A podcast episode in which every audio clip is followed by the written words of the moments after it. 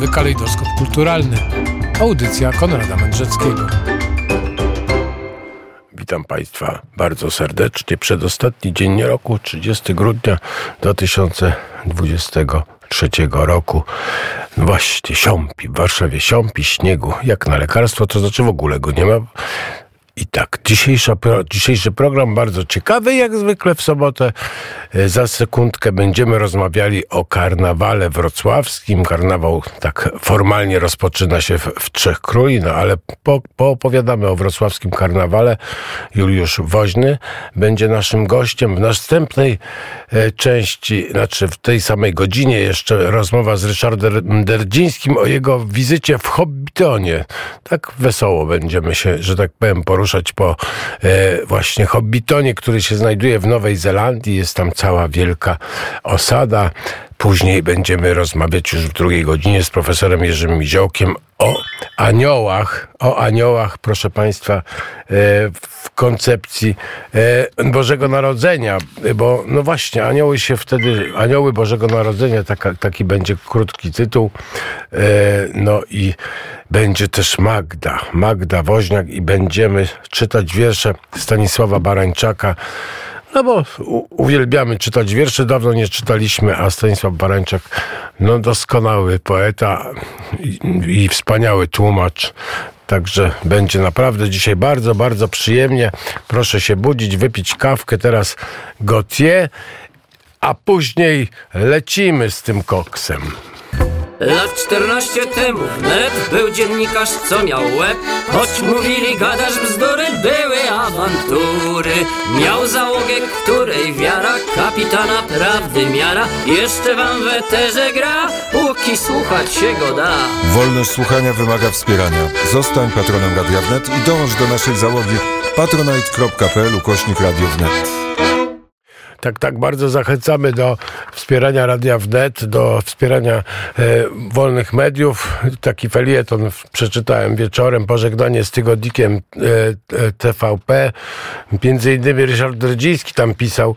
No, porozmawiamy dzisiaj z Ryszardem Dredzińskim, co prawda głównie o Hobbitonie, ale no, może wspomnimy o artykułach, które tam się pojawiły. Może są jeszcze dostępne, może nie. Zobaczymy, jak to jest. A teraz już przenosimy się się do Wrocławia, w którym e, być może pada, a być może nie pada. Mamy daleko, więc się dowiemy e, z samego źródła. Dzień dobry. E, witam pięknie, dzień dobry. E, ukłony z Wrocławia, takiego właśnie siąpiącego, zakatarzonego.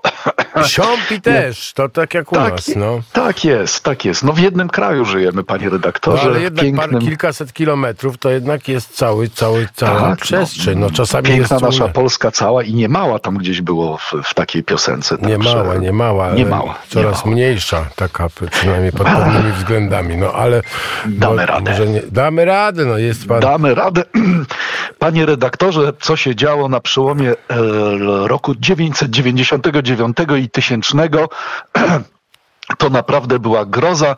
Miał obudzić się smok lewiatan, żeby zniszczyć ludzkość, ale to się nie stało i od tego czasu w Rzymie szaleli ludzie co roku właśnie w Sylwestra. E, ponoć to jeden, jedno ze źródeł zabaw sylwestrowych, także papież Sylwester II pobłogosławił Rzym i świat i ludzkość odetchnęła. Także e, czekajmy na Sylwestra i e, uszy do góry. Uszy do góry, a później czekajmy na karnawał, bo dzisiaj sobie tak zapodaliśmy za, taki temat i Państwu e, wrocławski karnawał. No karnawał dokładnie, tak formalnie rzecz biorąc rozpoczyna się w Trzech Króli, tak? Szóstego i później trwa aż do postu. E, no ale to jest bardzo ciekawy temat i jeszcze w dodatku pięknie e, no, wyrzeźbiony, bym powiedział, na kamienicach wrocławskich i właśnie będziemy e, polecać do oglądania tej historii karnawału. Właśnie, co ciekawe, z tych starych czasów, które tak ludzie deprecjonują niektórzy, to znaczy ze średniowiecza, okazuje się, że średniowiecze to jednak nie był taki ciemny okres. Panie redaktorze, jak słyszę gdzieś e, w popularnej sferze, jak się ktoś wypowiada o średniowieczu, to zazwyczaj e, mam świadomość, że będzie pludł bzdury. E, średniowiecze to fenomenalny okres, ludzie umieli się bawić, tworzyli wspaniałe dokonania, uniwersytety powstały, powstały piękne gotyckie katedry, a we Wrocławiu na południowej ścianie ratusza wyrzeźbiono cały wrocławski karnawał, dlatego można powiedzieć, że Wrocław jest takim miastem karnawału. Tam e, mamy e, na przykład e, tutaj e, ukłon w stronę naszych wspaniałych wrocławianek, aż są dwa przedstawienia pijanych kobiet. Jedną z tych kobiet troskliwy mąż E, wlecze e, w koszu, nie, przepraszam bardzo, troskliwy mąż wiezie na taczce swoją żonę, a ona wznosi w górę butelkę gorzałki i tam pewnie coś pokrzykuje, a e, pijaną żebraczkę ciągają w koszu po, po wrocławskim rynku. To były takie rytuały e, w czasie tych zabaw e, karnawałowych. No w ogóle świat stawał na głowie. To był e, czas zapustów, e, czas e, przed, przed Wielkim Postem, czyli przed pożegnaniem mięsa, karowale, czyli pożegnanie mięsa, jak mówiła Cina. I y, no, trzeba, było, trzeba było się wyszaleć, trzeba było y, powitać y, nowy rok. W średniowieczu, pamiętajmy, temperatura uczuć była znacznie wyższa niż dzisiaj. My mamy to nasze życie takie rozwodnione, w sumie dosyć nudnawe. W średniowieczu życie trwało krócej, było bardziej intensywne. No i, i zabawa też trwała na całego. Bywało tak, że zgorszeni, e, zgorszeni kaznodzieje e, mówili o korowodach tanecznych, które wydzierały się do kościołów, wydzierały się na cmentarze i o zgrozo, panie redaktorze, proszę państwa, rozpoznawano wśród zamaskowanych postaci księży nawet. Także e, to niemożliwe zabawa jest. była. To niemożliwe zabawa, no takie słowa padały z ambon we Wrocławiu, że, się, że się zdarzają takie skandaliczne sytuacje. E, to wszystko na, na ścianach naszego ratusza e, wyrzeźbił znakomity rzeźbiarz Bricius Kauszkę. I tam mamy takie parodie turniejów rycerskich. E, okładają się chłopi e, cepami. E, mamy ludzi grających w kości. Mamy bohaterów z piwnicy świdnickiej. Przypominam, najstarsza piwiarnia we Wrocławiu, w Polsce najstarsza piwiarnia. Tam mamy postacie grajków, postacie e, ludzi, którzy zakąszają, e, a nad tym wszystkim czuwają anioły. E, pięknie. Ja kiedyś, jak byłem w Krakowie w takiej piwiarni, to tam zobaczyłem na ścianie napis pijanego, a dziecięcia Pan Bóg strzeże, więc widocznie te anioły tam czuwają, coś złego nie spotkało e, naszych piwoszy z piwnicy świdnickiej. Także e, piękny okres, wspaniały. No oczywiście mnóstwo roboty dla, mm, dla kaznodziejów, bo mm, proszę posłuchać takiego opisu. Inni święci przywracają ludziom mowę. Wasz święty karnawał wam ją zabiera. Jakże wielu w tych dniach nie będzie mówiło w swym ojczystym języku. Niemcy mówią po polsku, Czesi i nie wykształceni ludzie po łacinie, a gdy nie mogą już wydobyć z siebie słów, wówczas ryczą swoje okrutne la la la. Niewiasty, tu właśnie e, do niewiast nawiązanie, niewiasty, które nie chcą jawnie pić z kielichów, piją w domu z dzbanów. Gdy mi, mnisi są proszeni do picia, mówią, według reguły nie możemy pić poza klasztorem, lecz jeśli nam, wam się podoba, poślijcie nam, ponieważ jesteśmy gotowi przyjąć. Także widać, że zabawa obejmowała nawet y, mury klasztoru. E, no, krótko mówiąc, e, była zabawa. Średniowiecze to, to właśnie także okres szalonych, takich spontanicznych zabaw. A to naj, najciekawsze to, to stwierdzenie niewykształceni ludzie po łacinie. No, teraz jest raczej tak, że wykształceni ludzie mówią po łacinie i to dobrze wykształceni. To, to taka, taka ciekawostka. Jezu, biegła nasza cudowna tutaj wrocławianka, panie Juliuszu. E, e Magda Woźniak będzie dzisiaj czytała Ach. wiersze i ona też z Wrocławia Pozdrawiam, jest. pozdrawiam. Pani... My się kiedyś umawialiśmy na zwiedzanie e, Wrocławia. E, mam nadzieję, że to zaproszenie do zwiedzania jest ciągle aktualne aktualne, musimy to nadrobić. Musimy nadrobić. Właśnie założyła słuchawki, więc nie wszystko może słyszała, Dzień dobry, dzień dobry. wracamy do rozmowy o zaproszeniu na wspólne zwiedzanie Wrocławia, z którego pani jeszcze nie skorzystała, Z niestety. tego zaproszenia nie skorzystałam. Mój brat blisko mieszka, był na tej wystawie i bardzo też zachęcał mnie, ale niestety byłam w przelocie Rozmawiamy dzisiaj nie o wystawie, Wiem, tylko- o karnawale, także ja się rozbiorę, a wy rozmawiajcie Ale dalej właśnie, właśnie, bo czy, ja, czy te obrazki że na ścianach na- wykute, y, to można y, obejrzeć z dołu dobrze, tak? Czy trzeba Tak. mieć lornetkę, żeby tam dostrzec te szczegóły, bo często no ja za, posługuję się lornetką, żeby jakieś fryzy oglądać, albo obrazy w kościołach wiszące, wi- wiszące wysoko, albo jakieś figury, zwłaszcza w katedrach średniowiecznych, gotyckich, to wszystko czasami jest tak wysoko, że, żeby dostrzec, no nie mówiąc o tym, że niektóre rzeczy są w ogóle nie, nie do obejrzenia, bo są tak poukrywane, bo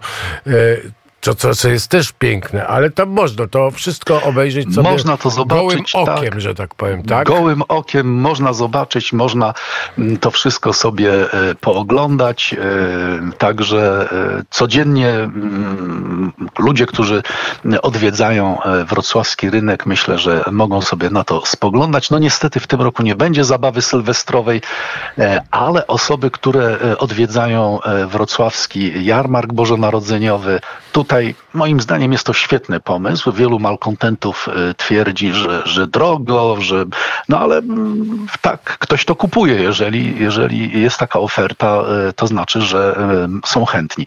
W każdym razie możemy sobie zobaczyć, możemy sobie dzięki temu jarmarkowi wyobrazić właśnie średniowieczny Wrocław, bo przecież to był największy plac handlowy we Wrocławiu i potęga naszego miasta bierze się właśnie z tego, z tego miejsca. To był taki generator e, naszych zysków, naszej mm, finansowej pozycji. Przecież we Wrocławiu kiedyś bito monetę, także e, to rzeczywiście e, było miasto, co się zowie. A co by, była moneta e, jakaś taka, bo Flo, we Florencji bito floreny, to we No Wrocławiu nie, co aż, bito? Aż E, tak, aż wro- tak, to nie, nie wrocławiany? takie tam. Nie, nie, takie tam brektaty, czyli takie jakby grosze, e, nic, nic takiego wielkiego, no ale, ale było, było jednak e, posiadanie własnej monety e, to był, to świadczyło o pozycji miasta. Bez wątpienia Floreny fenomenalnie wyprom- wypromowały Florencję, no i to był taki, taka wizytówka, taki, taki znak firmowy. We Wrocławiu nie udało się to, bo te monety bito dość krótko, ale jednak było tak, że, że myślę, że tutaj wrocławianie też mieli spore ambicje.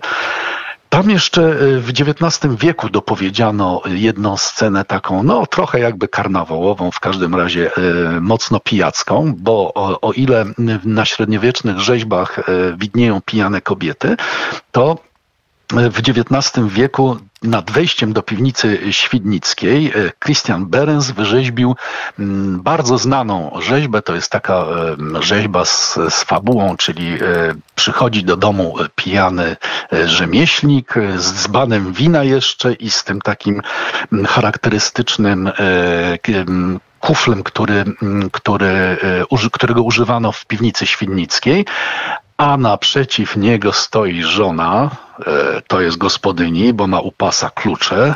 E, Tym niemniej ona właśnie ściąga e, z nogi drewniak i za chwilę wymierzy sprawiedliwość pijakowi. Także mm, Porządek mamy- musi być, no. Porządek musi być. Krótko mówiąc, w średniowieczu no to- postępowe kobiety sobie po prostu zaglądały do kufla, a w XIX wieku tym nudnym, takim skodyfikowanym do końca, gdzie wszystko było mm, e, po, poukładane na swoim miejscu, no to już takie rzeczy to, to spotykała słuszna kara. No tak, wszystkie figury taneczne skodyfikowane, nie można było milimetr nóżki postawić źle. No było to... Oczywiście, było, gorsety zapięte tam na ostatnią No, dziurkę, no, no straszna epoka. To. No właśnie. No właśnie. Nie ma to jak a średniowieczu jeszcze te kolory to niesamowite, bo przecież każdy cech miał swoje barwy. To były nawet na co dzień były, były te, te miasta kolorowe e, niezwykle. e, No i jeszcze do tego, a w karnawale no to już szaleństwo pełne po prostu. Tak, absolutnie. pełne szaleństwo. Jak mówię, wtedy właśnie Błazen ob- ob- obejmował władzę w mieście. E, Tutaj e, nie mieli za wiele do powiedzenia w tym, w tym czasie rajcy miejscy. E, To wszystko stawało na głowie. Jakieś takie echa tych dawnych spontanicznych zabaw średniowiecznych pojawiają się w niektórych niemieckich miastach do dzisiaj, bo tam e, są takie zwyczaje, że mm, władzom miejskim, rajcom właśnie szanownym, e, w tym dniu kobiety obcinają nożyczkami krawaty. E, Także jest to pokazanie, pokazanie tego, tego świata na opak, e, tej szalonej, spontanicznej zabawy, tej radości. No przetrwaliśmy zimę, prawda? Czy pra- w każdym razie e, połowę zimy, zbliża się wiosna. No i słońce tutaj już jest dłużej na niebie Tak. i ma, możemy się już tak z w ludziach optymizmem budu- patrzeć buzuje w przyszłość. Są zapasy, jest co zjeść, jest co wypić i e, w takiej sytuacji e, po prostu się e, szaleje, bawi się. No jak mówię, potem oczywiście następował no, okres surowej pokuty, ale jak mówię, ta, ta, to wahadło wy, wychylało się w obie strony i, i to była peł, pełna epoka, taka no, kompletna pod, pod każdym względem. No dobra, to teraz niech, niech pan powie, gdzie pan idzie na Sylwestra w tym roku.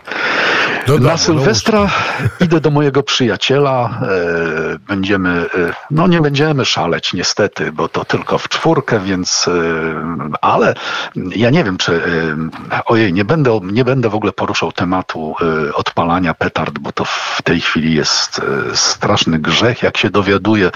Mm, e, No ale, ale tak po cichu, może coś tam. No zobaczymy.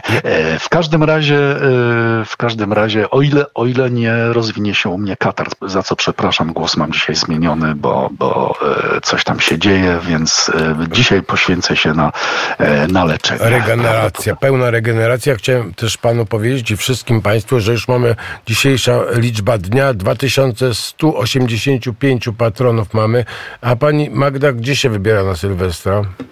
Do łóżka Do łóżka. z mężem. Szaleństwo. Do łóżka z mężem. Też pięknie bardzo. I No, chciałem powiedzieć, że szaleństwo pełne, no tak, na, o, pan na Juliusz też wypasie, tak. nas wspiera. Powiem tak, dosz, dotarł obraz wczoraj. Niemożliwe. Tak, no, do, dotarł wieczorem obraz, więc... e, niech żyje Poczta Polska. Także pan Juliusz Woźny e, wspiera nas też e, bardzo, bardzo. Przysłał obraz. My tutaj to spróbujemy zorganizować tak, żeby było wszystko de jure i żeby nikt się nie ten, ale on jest przeznaczony na licytację, e, tylko że musimy to wszystko ogarnąć właśnie e, e, tak, żeby to wszystko pięknie wyglądało. Będzie on pokazany u nas na portalu, jak on wygląda i zrobimy no po prostu li, licytację tego obrazu w ramach Petronate'a. Zobaczymy, jak to się uda. W każdym razie bardzo dziękujemy. Obraz dotarł. Ja później porozmawiamy sobie e, e, po audycji, może chwilę prywatnie. A panu bardzo dziękuję, uprzejmie, bardzo. E, Życzymy, żeby pan wyszedł z, tych, z tego choróbska szybciutko. No i dziękujemy bardzo za, za cały rok wszystkich naszych opowieści wrocławskich i, i o szopkach, i o tym, co się dzieje, i o kościołach, i o Edycie Stein, i o mamie Edyty Stein, i o wielu, wielu innych rzeczach. Panie Juliuszu, bardzo, bardzo panu Tak, dziękujemy. pochwalę się jeszcze, bo to tak na koniec roku widocznie prezenty nadchodzą. E, mój komiks jest już wydrukowany, także niedługo będziemy przystępowali do e, promocji komiksu o Edycie Stein. Mm, Tutaj pan Już żeśmy wspominali o nim, kiedy on zaczynał się ukazywać w gazecie wrocławskiej, e, a jeszcze porozmawiamy na, na temat tego komiksu, jak już on będzie cały w moim ręku i będziemy mogli sobie przejść na przykład. Już zamawiam ten komiks. Już zamówię. Ma pan dedykacją. zamówienie na komiks. Proszę. No tych- to oczywiście, to tutaj nie ma, nie ma dyskusji. Nasza cudowna no. e, e, Magda Woźniak, która e, odmówiła dzisiaj czytania wiersza Johna Dona. No, ale, będzie, będzie, ale sonet. ale 14, sonet, a nie... Miała być elegia na idącą do łóżka, co, mi się, co się wydawało mi takim wierszem abs, absolutnie adekwatnym, jeżeli chodzi o Sylwestra, Ale to mąż mi go przeczyta. ale to piękny wiersz. A to też był, e, że tak powiem, e, kapłan e, John Donne, wspaniały poeta angielski, niesłychany, tłumaczony właśnie przez Stanisława Barańczaka i będzie conet zamiast, zamiast elegii na idącą do łóżka. Ach, jaki to piękny wiersz. Bardzo wszystkim polecam. John Donne w tłumaczeniu Stanisława Ba- Barańczaka proszę sobie znaleźć, bo nie będzie czytany, bo została tutaj, e, e, stanęła okoniem Magdalena Woźniak i powiedziała, że nie będzie czytała tego wiersza, bo to facet powinien przeczytać ten wiersz. No być może ma rację, oczywiście ona ma zawsze rację, a ja teraz Państwu e, teraz zaproponuję, przypominam, 2185 patronów i mamy taki adres, ja mam tutaj taką ściągawkę, bo ja się ciągle myliłem, to teraz mam taką ściągawkę i się już nie mylę. Patronate .pl ukośnik Radio Wnet, proszę Państwa. I tam można dołączyć do załogi Radia Wnet i to jest bardzo dobry pomysł. A teraz Jetro Tal, ponieważ dzisiaj ma urodziny e, perkusista tego zespołu, a to jest taki zespół mojej młodości. Tak cho- chodziłem na, na, na, na takie spotkania towarzyskie. Może nie były takie szalone jak karnawałowe bale we Wrocławiu, ale no, były tak zwane e, imprezki. No właśnie, 30 grudnia, proszę Państwa, 2023 roku. Jeszcze taka y, historia z kalendarza, bo właśnie y, to jest też taki dzień, w którym y, oddano, y, do, y, poświęcono Kościół Świętej Trójcy, y, na ten, który y, jest, znajduje się koło Zachęty i tam między innymi, proszę Państwa, Fryderyk Chopin dał koncert, a koncert y, został y, wysłuchany przez cara Aleksandra I. Taka ciekawostka przyrodnicza.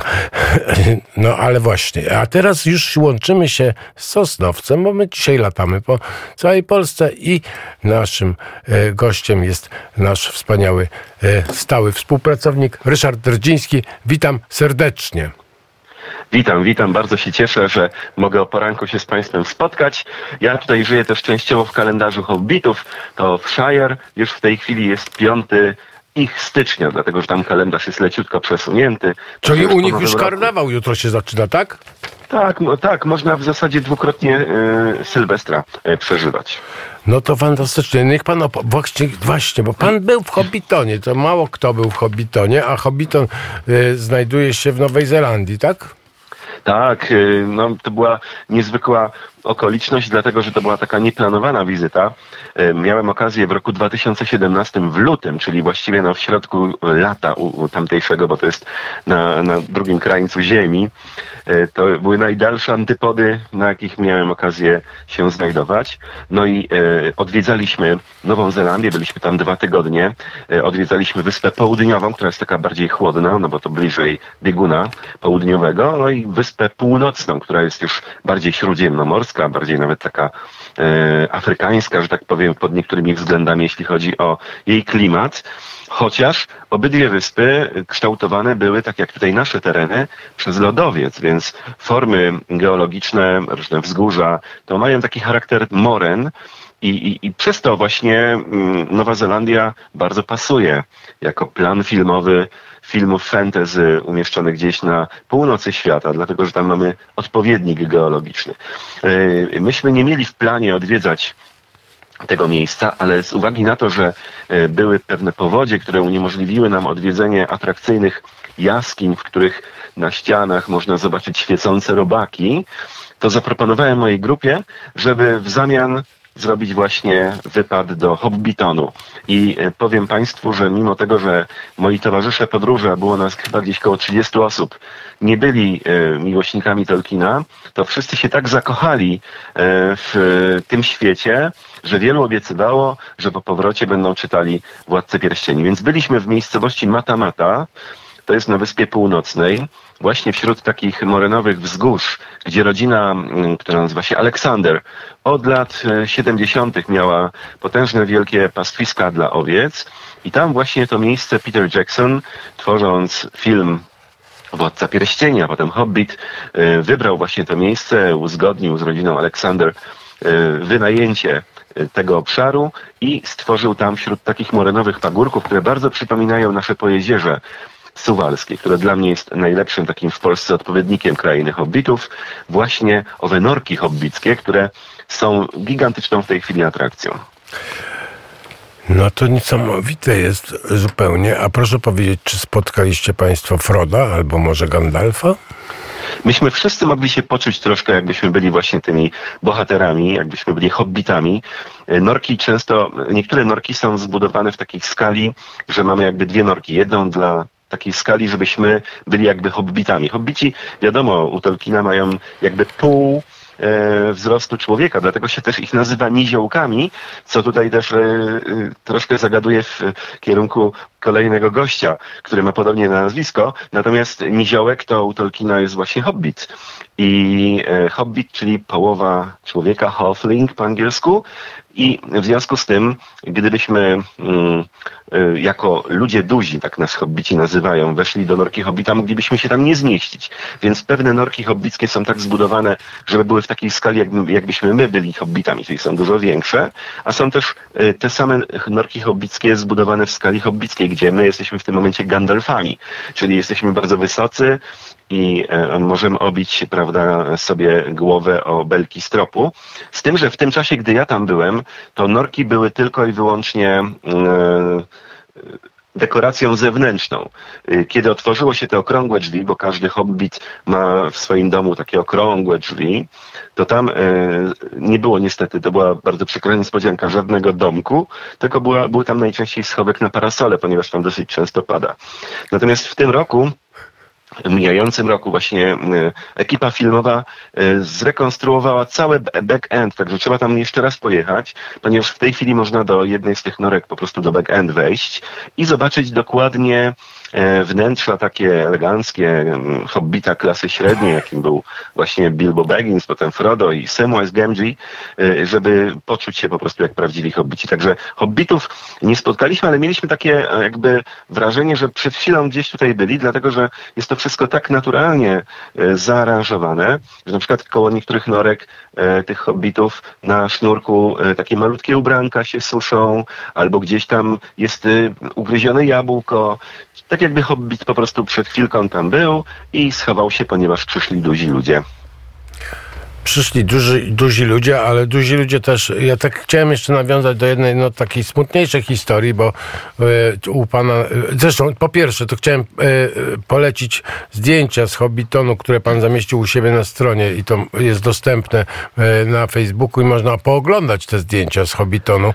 I to są bardzo piękne zdjęcia, te okrągłe domki, jakby wpasowane, te, te, te, te drzwiczki w te, w te, w te pagórki, to, to bardzo, bardzo przyjemne i tam jest sporo tych zdjęć, więc można sobie po, pooglądać póki co na zdjęciach. Tak, ja, może się ja celowo y, udostępniłem to właśnie tak, żeby każdy, kto nawet nie jest na Facebooku, mógł wchodząc na Ryszard Derdziński, żeby sobie te norki mógł pooglądać i ten, ten piękny krajobraz. Y, tam zdjęcia były robione jeszcze dawną techniką aparatu fotograficznego, więc one też są takie trochę inne niż zdjęcia z telefonu komórkowego, ale one właśnie są specjalnie też dla Państwa udostępnione. Jest ponad 200 zdjęć właśnie z tej wizyty w lutym 2017 roku. Widać tam też szczęśliwego Ryszarda Derdzińskiego, który ja tak przeżyłem intensywnie ten, ten dzień, miałem wkrótce potem, kilka tygodni później, odkleiła mi się siatkówka i uznałem, że to prawdopodobnie e, był koszt tego, że e, byłem właśnie w tym Hobbitonie i że tak to bardzo przeżyłem, bo to było spełnienie marzenia jakby z całego mojego życia. Ja się tak naprawdę mocno poczułem tam, jakbym wszedł w świat Tolkiena. Tak się pan wpatrywał w, te, w, te, w ten świat Hobbitów, że panu aż się siatkówka odkleiła. To, no właśnie. No właśnie, też takie intensywne patrzenie, no, to jest ważne, ale można, może widać jak można przesadzić. No, no to zawsze w każdej baśni tak jest, że jak się wejdzie do krainy czarów, to no, człowiek musi ponieść jakiś koszt. No właśnie, a, ale też, no właśnie, chciałem jeszcze jedną rzecz taką, no trochę, ale niestety, no dzieje się, co się dzieje, także pożegnanie z tygodnikiem TVP, pan tam pisał, to bardzo, 8 milionów odsłon w ogóle, bardzo dużo, w ogóle angielska i rosyjska wersja tygodnika TVP, e, właśnie ta, e, no bo pojawiły się też e, po, po, po inwazji na Ukrainę bardzo ważne teksty w, w, w, dla, dla Ukraińców i, i tak dalej. No i okazuje się, że no, został e, zawieszony. To, to pewnie, pewnie już nie wróci, no ale e, i to smutne. Także. No, ja, ja dopiero co podpisałem e, umowę o współpracy, zdążyłem napisać jeden tylko tekst o Tolkienie na rocznicę jego śmierci. Nie bał się kroczyć w cieniu śmierci. E, Taki tytuł jest tego artykułu, on jest z 1 września 2023 roku, ale właśnie bardzo, bardzo pięknie tutaj zaprezentowany i on ciągle na szczęście na stronach e, tygodnika TVP jest. Gdybym ja miał ocenić w ogóle całą tą sytuację z perspektywy tolkienowskiej, to naprawdę dużym e, komplementem byłoby nazywanie tych ludzi, tych podpułkowników różnych Sarumanami. Nie, oni działają w tej chwili jak po prostu zwykli orkowie. Czyli e, to jest taka, taka, taki, taka, taka złośliwość, e, e, zemsta i e, niszczycielskie siły, po prostu bezrozumne całkowicie. No tak, no ale no, co zrobić? No, trzeba trzymać się jakby e, tego, co, co ważne, czytać Tolkiena.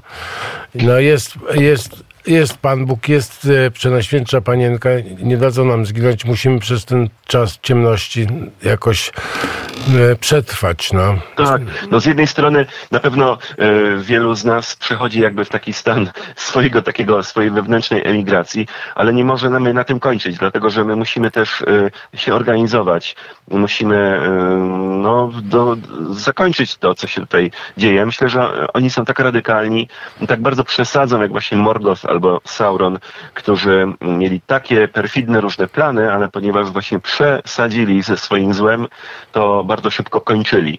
I, I myślę, że też tak będzie, ale my musimy w związku z tym się organizować, na przykład przy Radiu Wnet. Bardzo zachęcam e, wszystkich słuchaczy, żeby wspomagać na Patronajcie właśnie nasze radio i inne wolne media, po to, żebyśmy mogli e, zyskiwać, otrzymywać e, informacje. Taki tygodnik TVP, który pro, promował kulturę i naukę, no może istnieć też w innych wolnych mediach w formie właśnie tych naszych różnych spotkań, wypowiedzi. Warto słuchać i warto wspomagać. Panie Ryszardzie, bardzo dziękuję za, za te miłe słowa i za, za wszystko, za cały rok współpracy. No i e, rozpoczynamy od, no, nowy rok i będziemy współpracować może jeszcze intensywniej. Ja się wybieram niedługo do Sosnowca z paczką do pana e, i tu się A, namówimy. to zapraszam serdecznie w takim razie na dobrą Ściskaj ode kawę. mnie Boromira. O tak. z paczką. Pani Ryszard to jest pani- absolutnie Boromir. Musi też. O mój Boże. Kiedyś taki byłem, jak miałem dłuższe włosy i miałem brudkę. Natomiast w tej chili to bardziej hobbit, bardziej hobbit. Drogi Baro, Boromirze, umawiamy się na telefon. Ja spakowałem właśnie gazetki e, dla pana e, i, i, przywiozę je do Sosnowca e, w- na dniach. bym Tak, po- tak, Ściskam wszystkich bardzo serdecznie i pozdrawiam wszystkich słuchaczy i ciągle się wybieram do Warszawy i się wybrać nie mogę, ale w końcu odwiedzę też redakcję naszego radia. no koniecznie, koniecznie. A teraz puścimy Kate Bush i, e, i się zajmiemy e, postacią Stanisława Barańczaka, którego rocznicę śmierci mieliśmy 26 grudnia. To wspaniały poeta, wspaniały poeta otwierający też właśnie na, e, na e, kulturę angielską, na literaturę anglojęzyczną, amerykańską, ale brytyjską także, także w taką, gdzie korzenie znajdował Tolkien, John Donne między innymi, jeden z moich ukochanych poetów. Mało znany, ale wspaniały. E, Wszystkiego dobrego, panie Ryszardzie, w nowym roku. Teraz dla pana specjalnie Kate Bush. Mam nadzieję, że pan lubi. Ja właśnie najbardziej lubię Kate Bush, także trafiliście idealnie w mój gust i e, do usłyszenia. Do usłyszenia. 30 grudnia, przedostatni dzień 2023 roku, no, który kończy się no, trudno, bym tak uprzejmie powiedział. E, Ale tu jest już w naszym studiu nasza cudowna Magda Woźniak, redaktorka Radia Wnet, osoba, która nie śpi. Czy pani, ile pani spała dzisiaj? Sześć godzin. Sześć godzin, długo jak na panią. Nie, tak idealnie. To jest idealnie, tak? No i właśnie, pa, pani Magda właśnie przypomniała mi o, o Stanisławie Barańczaku. No i zajmiemy się głównie jego tłumaczeniami, bo to jakoś tak nas e, e, szczególnie wzrusza. Wspaniały, wspaniały poeta, ale, ale tłumacz to genialny absolutnie. Tak, w 2004 roku e, została wydana genialna książka Ocalone w tłumaczeniu Stanisława Barańczaka, który zaczynał e, e, swoją e, książkę takimi słowami. Tłumaczenie się z tego, że tłumaczy się wiersze również w celu wytłumaczenia innym tłumaczom, iż dla większości tłumaczeń wierszy nie ma wytłumaczenia. I tutaj chciałam właśnie przywołać e, mm, dwa wiersze, jeden, jeden w tłumaczeniu Aleksandra Mierzejewskiego, a potem absolutnie genialne tłumaczenie właśnie Stanisława Barańczaka. Żebyśmy mieli porównanie. Tak, Johna Dona, którego tutaj wspomniałeś, ale y, y, wycofałam się z y, elegii, tak? No wiem, Tak. co mnie bolało bardzo. Tak, wolałam e, sonet 14 i zacznijmy właśnie od przykładu poezji dawnej i zarazem nie tylko z tego względu wyjątkowo trudnej dla tłumacza. I to będzie wiersz Johna Dona, pierwszy w przekładzie Aleksandra Mierzejewskiego, e, sonet 14. Roztrzaskaj serce moje, Boże, trójjedyny, boś dotąd pukał jeno, szeptał, błyskał, winy me przeliczał, naprawiał, lecz bym wznieść się mógł, musisz zgiąć mnie z wszechsiły i obalić z nóg, złamać, zmiażdżyć, przepalić i nowym uczynić. Jam, jak miasto, pod szturmem wroga, cytadela zdobyta, trudzę się, by przyjąć odsie- odsiecz Bożą, gdy rozsądek Twój we mnie, namiestnik, zatrwożon, przez zło opętan, słaby i udręczon wiela, miota się, zniewolony od nieprzyjaciela. Nie broń mnie, jam, Panie, wroga oblubieniec, lecz ogromnie Cię kocham i miłości wzajem pragnę Twojej, choć czasem niewiernym się staję. Rozwiedź mnie, rozszarp węzeł, weź mnie jak w więzienie w siebie i od małości uwolń. Zwiąż, przybędę i posiądź, zgwałć, bo jeno wtedy czysty będę. No i tutaj komentuje nasz cudowny tłumacz. Antoni Słonimski opowiada gdzieś, jak to po wydaniu jego debiutanckich sonetów pewien recenzent napisał. Sonet na stronie 18 jest szczególnie ładny. Szkoda tylko, że taki krótki. Sonet w wykonaniu Mierzejewskiego, jak pisze Stanisław Barańczak, jest również całkiem ładny. Szkoda tylko, że taki długi. No i tutaj e, może jeszcze troszkę przeczytam, jak tłumaczy e, Stanisław Barańczak, mm, dlaczego decyduje się mm, przetłumaczyć e, y, ten sonet Dona w swój cudowny i genialny sposób. Decydując się na rezygnację z formy sonetowej, Mierzejewski dowiódł, że w tej specyficzności wiersza nie dostrzegł czy nie zrozumiał, wydłużając wiersz i zwiększając liczbę linijek, a także przy okazji uspokajając, w cudzysłowie, e, składnie i intonacje przez rozbicie długich, zdyszanych zdań Dona na krótsze frazy oraz łagodząc kategory- kategoryczną ostrość kluczowych stwierdzeń. Osiągnął może efekt potoczystości i płynności wiersza, ale przecież właśnie nie o potoczystość czy płynność tu chodzi. Ten wiersz ma być przykładem trudnego poetyckiego mówienia, przemagania każdym słowem i każdą sylabą oporu, jaki stawia łamiący się i zdyszany głos. Niedostatecznie sprawny język, presja nie dających się wyrazić emocji, sama wreszcie obojętność adresata. Jeśli więc ten wiersz tłumaczyć, to może raczej tak. I teraz posłuchajmy go e, w, w tłumaczeniu Barańczaka. Zmiaszcz moje serce, Boże, jak zmurszałą ścianę, którąś tchem, blaskiem dotąd muskał potajemnie, naprawiał. Niech mnie Twoja moc złamie i ze mnie spali, odnowi, zwal z nóg, dopiero wstanę. Jam jest miasto zdobyte, innemu poddane. Trudzę się, by Twą odsiecz wpuścić, lecz daremnie. Rozum, co miał mnie bronić, Twój namiestnik we mnie, wzięty w niewolę, zdradza miasto pokonane. Tak, kocham Cię, chcę Twojej miłości, lecz jeszcze ciągle Twój nieprzyjaciel jest mym oblubieńcem. Rozwiedź mnie zatem, rozwiąż, rozerwij nareszcie ten węzeł, weź mnie w siebie, uwięź swoim jeńcem. Gdy mnie uczynisz, wolność dopiero posiędę i tylko gdy mnie weźmiesz gwałtem, czysty będę. No to ja wybieram właśnie wersję Stanisława Barańczaka. Ależ absolutnie się tak zgadzam. bym, tak bym powiedział. Przypominam też o jego wspaniałych tłumaczeniach e, Szekspira. To też niesamowite, nowoczesnym językiem. Dobrze jest... Tak, był jeden tłumacz, o którym pisał właśnie Barańczak, że y, nie, jeżeli nie, nie śmieszyły go jakieś y, właśnie konstrukcje Szekspira, to je po prostu wyrzucał i pomijał w tłumaczeniu. Tak? Tak, taki zadawał gwałt.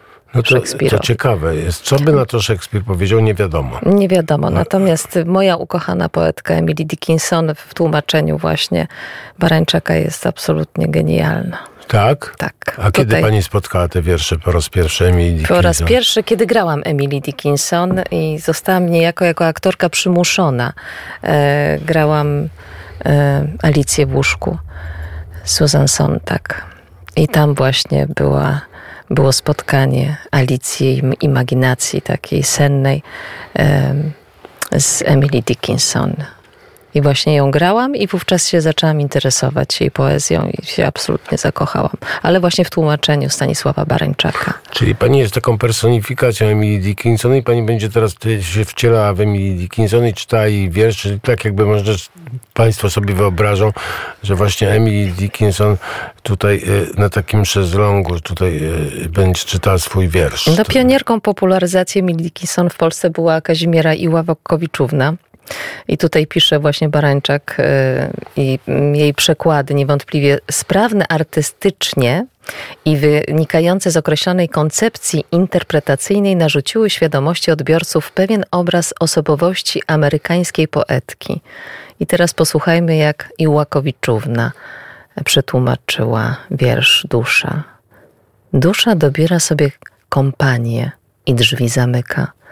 Odtąd nawet swych najwierniejszych unika. Bez zdziwienia spostrzega karoce u swoich niskich wrót i jak klęknął cesarz na macie, co kryje próg. Bywa, że z ciżby nieprzeliczonej jednego wybiera skinieniem, a potem zatrzaskuje na głucho uwagę i staje się z kamienia. No, yy, tak. Jej przekład wiersza. E... To no tak było wielce znaczące. Tak. Jej przekład wiersza, niewątpliwie literacko poprawny, jak pisze Barańczak, jest świadectwem odczytania Emily Dickinson jako poetki w zasadzie wiktoriańskiej, językowo gładkiej, skłonnej do mm, gawędziarskiego albo moraliza, y, moralizującego tonu. E, poetycko dość konwencjonalnej, bardziej sentymentalnej niż intelektualnej, w zasadzie jednoznacznej i poczciwej. No i tutaj cudownie Barańczak pisze, odczytując absolutnie duszę Emily Dickinson. Tymczasem w Emily Dickinson było coś więcej i cytowany tekst oryginalny świetnie to pokazuje. Była to poezja tragicznych, dramatycznie ujmowanych paradoksów egzystencji, wśród których naczelne miejsce zajmował paradoks własnego uczestnictwa w świecie i zarazem obcości wobec świata, trudności lub niemożności nawiązania z tym światem kontaktu. Dylemat ten prowadził poetkę do świadomego wyboru postawy wycofania się, który jest dla niej jedyną możliwą e, odpowiedzią na fakt, że jak to ujął jej inny wiersz, nigdy nie można mieć wszystkiego. Skoro nie mogłam mieć wszystkiego, nie dbałam o brak mniejszych rzeczy.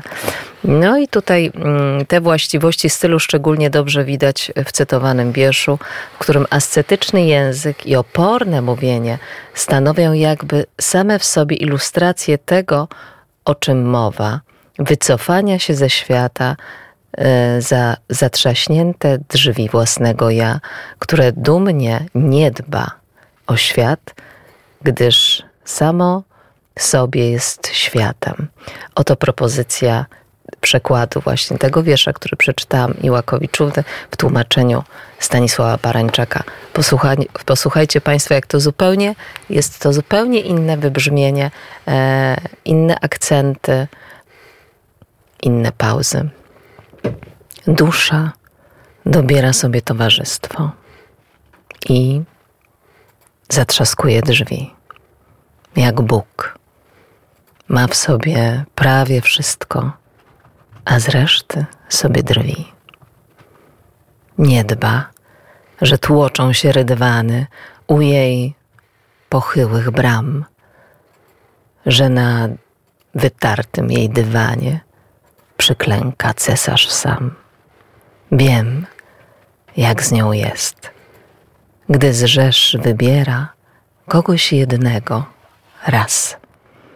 Zamyka się jak śluza, zwiera w sobie jak głaz. No i znowu, ale to właśnie to przypomniało mi się taka, taka, takie powiedzenie e, na temat tłumaczeń. Ono troszkę jest takie no, kontrowersyjne momentami, ale jest wielce, że tak powiem, e, prawdziwe. E, to znaczy, ono brzmiało tak, że z tłumaczeniami poezji to tak jest jak z, troszkę z kobietami.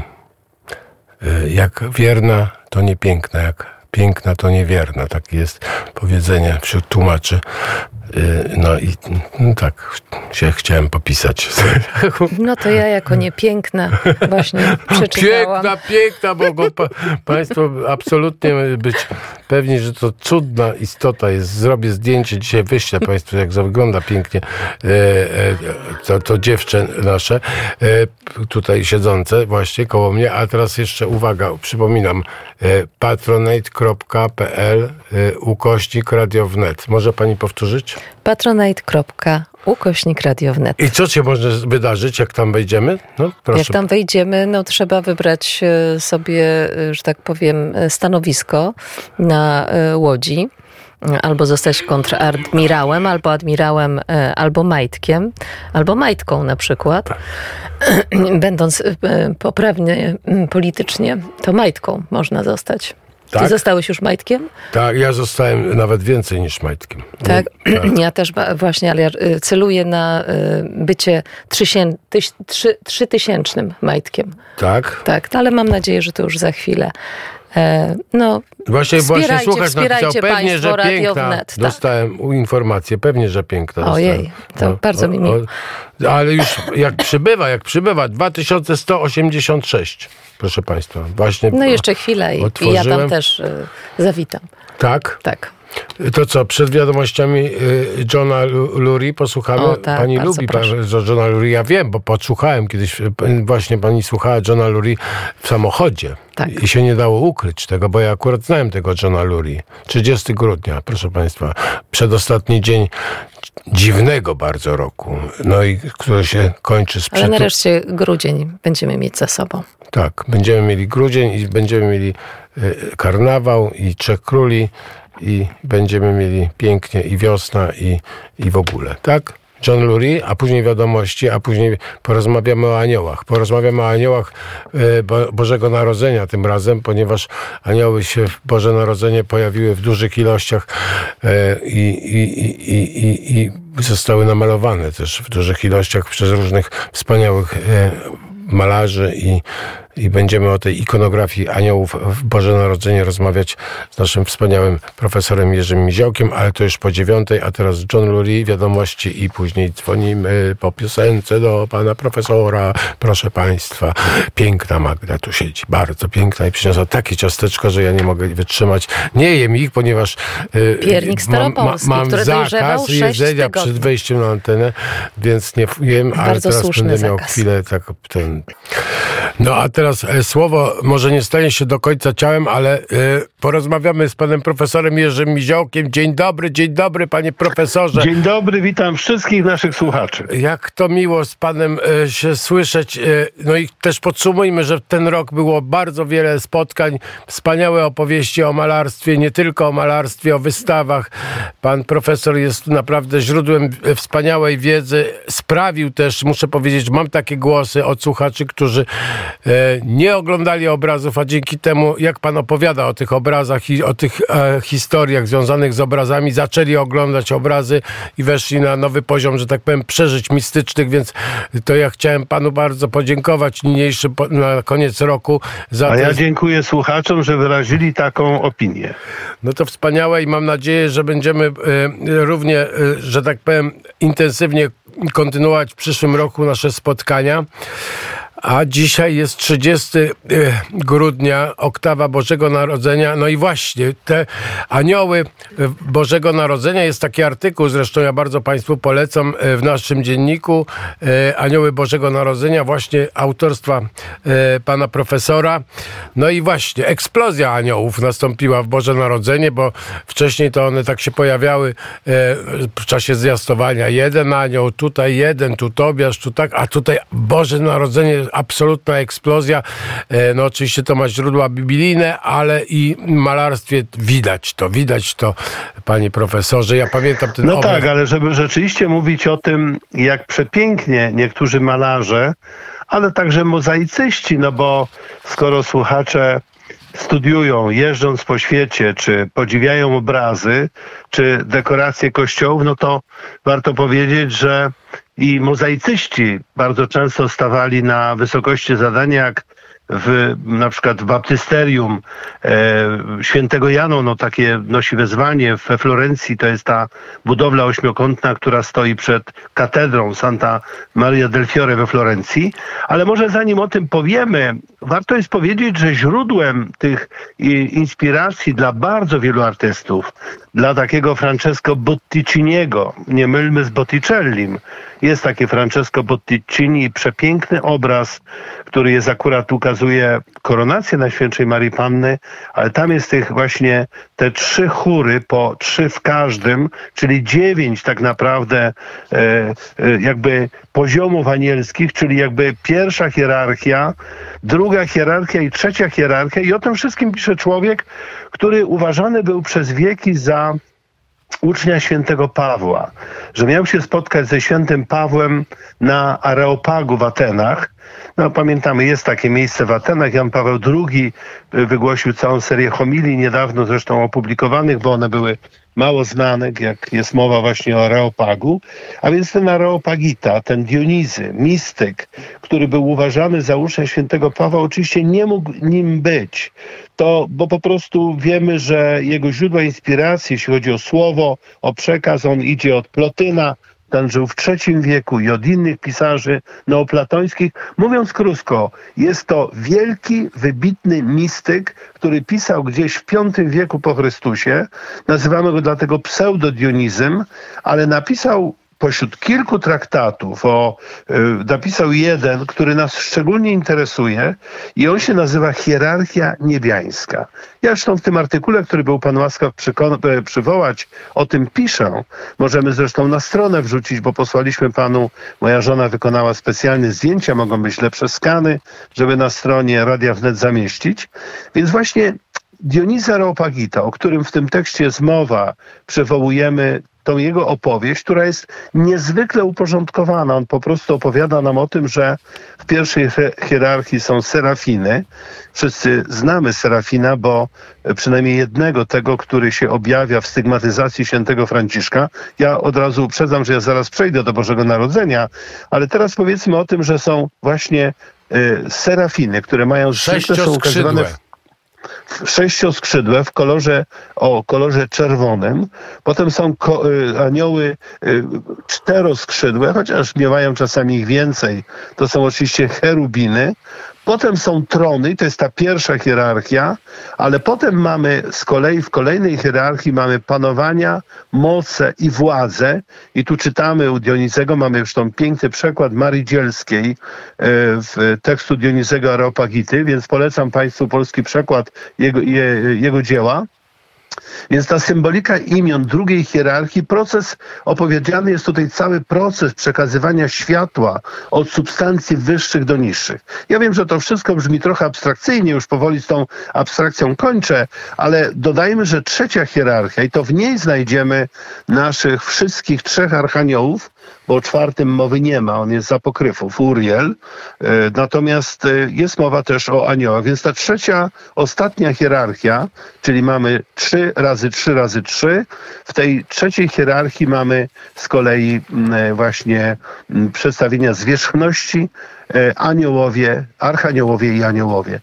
Aczkolwiek aniołowie są przedstawieni na właściwie w końcowej partii jako ta najniższa partia, y, ale to oni są bezpośrednio y, pośrednikami pomiędzy ludźmi i Bogiem, ponieważ tak naprawdę serafiny, cherubiny, trony i moce to jest ta wieczna adoracja Boga, którego nikt nigdy nie widział, którego czasami ludzie oczywiście przedstawiają, a więc mamy niesłychaną skrzydlatość wokół Boga Ojca, wokół zasiadającego na tronie, ale pamiętajmy, że Boże Narodzenie to jest ten moment, kiedy raz w dziejach świata dokonuje się stąpienie drugiej osoby Trójcy Świętej na ziemię i mnie się wydaje, napisałem to też w tym artykule, pewnie też inni autorzy to podjęli, że skoro mamy rzeczywiście przedstawienie Serafina, który przynosi stygmaty świętemu Franciszkowi, a potem w obrazach Botticellego, tym razem już mówię nie o Botticellim, tylko o Botticellim,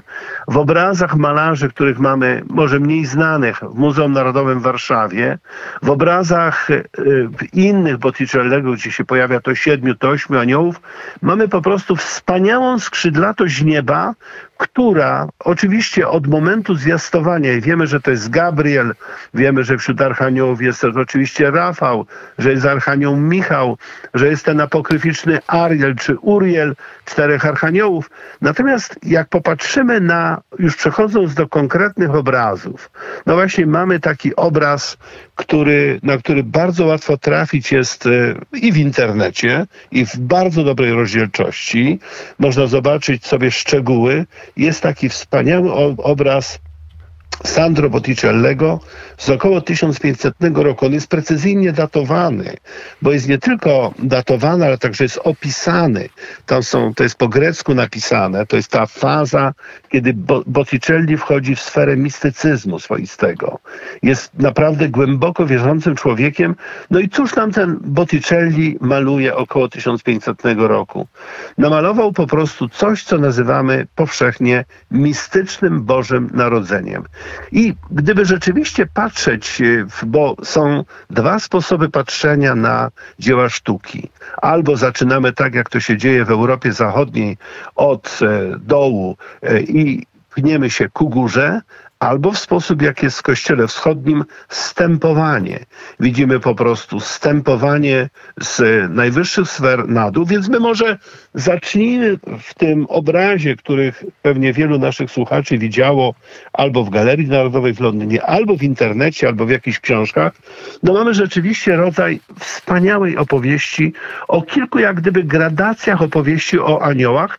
Oczywiście w centrum tego jest Matka Boska, Matka Boska klęcząca męcząca, tak jak ją widziała święta Brygida w swojej wizji w latach 70. wieku XIV w Ziemi Świętej, kiedy się udała święta Brygida szwedzka tam. Natomiast jak popatrzymy na samą górę i właśnie to, co mówiliśmy o adoracji tronu Boga, to widzimy tam dwunastu aniołów, którzy wprawdzie nie są ani serafinami, ani cherubinami, ani tronami, ale jak się dokładnie przyjrzymy tym dwunastu aniołom, którzy właśnie wirują wokół kręgu takiego solarnego, słonecznego, słońce symbolizuje Boga, to zobaczymy, że one, te anioły mają tak rozmaite kolory skrzydeł, że możemy powiedzieć, że jest zawarta w tym i czerwień skrzydeł serafinów, i błękit cherubinów, i tych innych przedstawień, których nie będziemy tu szczegółowo opisywać. Więc tych dwunastu aniołów wirujących wokół tronu Boga, jak gdyby wpływa na nasze postrzeganie tego, co jest poniżej. Kolejna e, grupa aniołów, są to trzy anioły, też kolorowo skrzydłe, takie powiedzmy. Te skrzydły są wspaniale podniesione, wysmukłe, bo Ticelli jest mistykiem w tym czasie, kiedy maluje ten właśnie wspaniały obraz. Więc mamy trzy anioły, które zapatrzone w śpiewnik, jakby nie znały z pamięci, jak gdyby przypominają ludzi, którzy patrzą w śpiewniki w czasie Bożego Narodzenia i śpiewają. Trzy wspaniałe skrzydlate anioły są na dachu tej właśnie stajenki, której e, śpiewając e, Gloria in excelsis Deo, a poniżej mamy przedstawienie Matki Boskiej klęczącej, która adoruje leżące na ziemi, tak jak święty, jak prorok Izajasz opisuje, że gwiazda, ten, którego symbolizuje gwiazda, który jest sam gwiazdą, stąpił na ziemię, leży na, na, na, na ziemi, y, po prostu schodzi w wymiar ludzki y, i mamy po lewej stronie na pewno y, jedną grupę, po drugiej drugą grupę adorujących. Jedna z tych grup to są aniołowie, którym jak wiemy zwiastował anioł, a jak czytamy potem dalej w Ewangelii, w jednej z Ewangelii, przyłączyło się do tego anioła cała grupa aniołów, którzy prowadzili pasterzy do e, stajenki. A więc klęczą po stronie i świętego Józefa, i Matki Boskiej z tymi grupami ludzi, którzy adorują Chrystusa e, nowonarodzonego, e, są przedstawieni kolejni aniołowie, których skrzydła też mają te wspaniałe barwy, jakby odnoszące się do chórów anielskich z opowieści Dionizego Areopagity, a potem na samym dole jest coś, co wspaniale wpisuje się w ten tekst grecki, który jest umieszczony na samej górze i on mówi o no, idei właśnie, że anioły pokonają między innymi siły ciemności. I tam widzimy, jak e, kilku aniołów obejmuje ludzi, y, z nimi się po prostu brata. Ci ludzie mają na głowie oliw, y, z oliwek, y, z gałązek oliwnych wykonane wieńce. To jest symbol pokoju, symbol miłości. Wiemy, jak oliwka jest dobroczynna dla ludzi. Wszyscy wiemy, jak dobra jest dobra oliwa śródziemnomorska. I ci smukli, piękni aniołowie z tymi wspaniałymi skrzydłami są jednocześnie powodem tego, że siły ciemności w postaci rozmaitych małych diabełków trzmech e, uciekają w czeluście, które widzimy tu i ówdzie poniżej. A więc mamy kilka sfer, której oczywiście centrum jest Boże Narodzenie, ale jak gdyby chóry anielskie opowiedziane, o, o, których, o których mówi Dionizy, jakby stąpiły po to, żeby sławić to jedyne wydarzenie w dziejach świata, kiedy Bóg staje się człowiekiem, wstępuje pośród nas, no i jest po prostu światłością świata, którą adorują anioły, o których tu tak ogólnie trochę powiedzieliśmy. No właśnie, ja e, polecam. Ja przed tym obrazem długo, dużo czasu spędziłem w Londynie. Przypominam, ta galeria jest za darmo, więc jak ktoś na przykład będzie e, służbowo albo niesłużbowo w Londynie i wybierze się. I miał do... tylko pół godziny na przykład. No właśnie, to chociaż Wchodzi się i idzie się do końca do Salisbury Wing i tam się znajdzie ten właśnie wspaniały obraz i obraz tego Botticiniego. Jeśli ktoś chce rzeczywiście wczytać się w Dionizego Areopagitę i zobaczyć dziewięć chórów anielskich, ale klarownie podzielonych na dziewięć chórów, to właśnie obok obrazu, którego mówimy niedaleko, nieopodal, jest ten właśnie obraz, ale generalnie biorąc powiedzmy, że jeżdżąc po mm, Europie, oglądając Florencję, Sienę, na przykład we Florencji już wspomniałem, jest to wspaniałe baptysterium, to jest XIII-wieczna dekoracja, no to w tym właśnie pod tą kopułą, wtedy katedra była w budowie, to tam był chrzczony Dante i to się nazywało Bel San Giovanni. Baptysterium pełniło też funkcję kościoła, nie tylko baptysterium. I tam jest ta wspaniała kopuła, ośmiokątna, I w samej górnej partii ponad Chrystusem, bo to nie ukrywajmy, jest też scena sądu ostatecznego, ale w tej naj, najwyższej sferze, obok tego ośmioboku, pamiętajmy, Ośmiobok oznacza, jest symbolem zmartwychwstania, jest symbolem Boga, podobnie jak koło, bo osiem to jest po prostu ten ósmy dzień. Liczymy od jednej niedzieli do kolejnej, wychodzi nam ósemka i wokół tego właśnie ośmioboku, przepięknie dekorowanego, mamy, jeśli ktoś chce naprawdę postudiować, proszę wrzucić do internetu sobie baptysterium katedry we Florencji i zobaczy, że mając tylko osiem pól, a dziewięć chórów anielskich, artysta umieścił serafiny i cherubiny wokół Chrystusa w jednym polu, a tam poza tym mamy właśnie no wszystkie, wszystkie i te trony, i moce, e, i wreszcie e, anioły i e, archaniołowie, przy czym tych archaniołów zmieściło się tylko artyście dwóch, a więc w mniej lub bardziej rozbudowanych wersjach artyści ukazywali po prostu te chóry anielskie, ale my może wróćmy do Bożego Narodzenia, bo jesteśmy w tym czasie, kiedy się o tym tyle mówi, tyle jest. Więc y, gdyby rzeczywiście szukać takiego miejsca, w którym ta anielskość, y, y, jakby objawienia Bożego, w którym aniołowie biorą ci, którzy adorują Boga cały czas, y, są przy Jego tronie, ale teraz ten tron jakby, no właśnie jest udzielony ziemi, w tym sensie, że, że jest ta inkarnacja, to wstąpienie drugiej osoby Trójcy Świętej w wymiar ludzki, zejście na ziemię, no to właśnie taka opowieść, ta Gaddi, jest taki malarz, który, a zresztą też paru innych artystów, na przykład w kościele Santa Maria w San Francesco we Florencji, gdzie rzeczywiście, jeśli ktoś chce postudiować jakby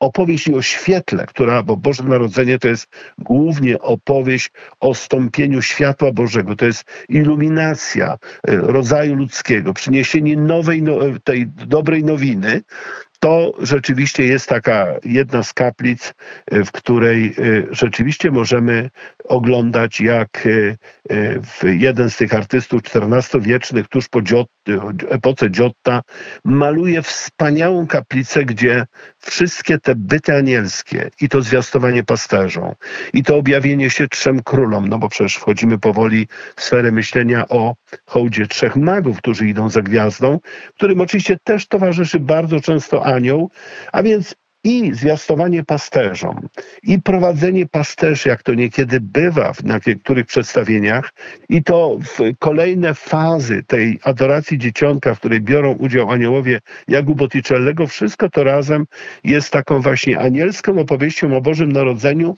którą być może najpiękniej w takiej skrótowej wersji wyraził Botticelli w tondzie, które należało kiedyś, to tondo to jest okrągłe malowidło. Powiedzieliśmy, że renesans uwielbia kształty y, okrągłe, bo są symbolem Boga. Koło nie ma początku i końca. To jest tak zwane tondo raczyński.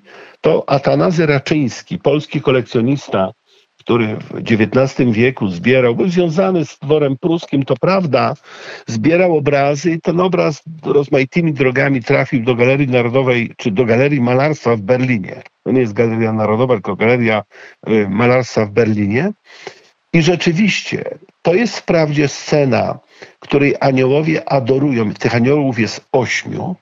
Trzyma każdy, siedmiu z nich trzyma, no bo to jest ta symbolika siódemki, też odniesienie do apokalipsy. Pamiętajmy, że malując obrazy, artyści mówili nie tylko o tym, że jest objawienie Boga, które dokonuje się właściwie w naszych sercach co roku, w każde Boże Narodzenie, ale jednocześnie objawienie się Boga y, w postaci właśnie Chrystusa, Boga człowieka, to też jest, tak jak w obrazie Botticellego, jednocześnie odniesienie do czasów ostatecznych i do apokalipsy, czyli mówimy o wielu wymiarach przekazu.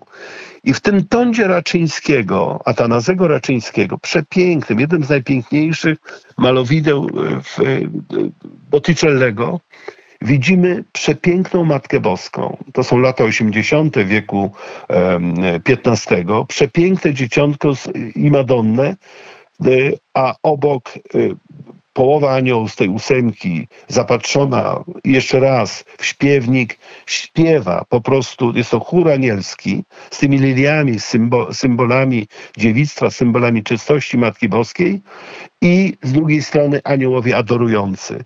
Więc jak popatrzymy na ich skrzydła znowu, tylko dwaj z nich mają skrzydła, to jest ciekawe. Pamiętajmy, że Michał Anioł Często na to nie zwracamy uwagi. Michał Anioł, jak namaluje swoje anioły w kaplicy sykstyńskiej na sklepieniu, to one są wszystkie bezskrzydłe. Natomiast nam się anioły ze skrzydłami kojarzą. Skrzydła mają ten wymiar lotu, przebywania, etc.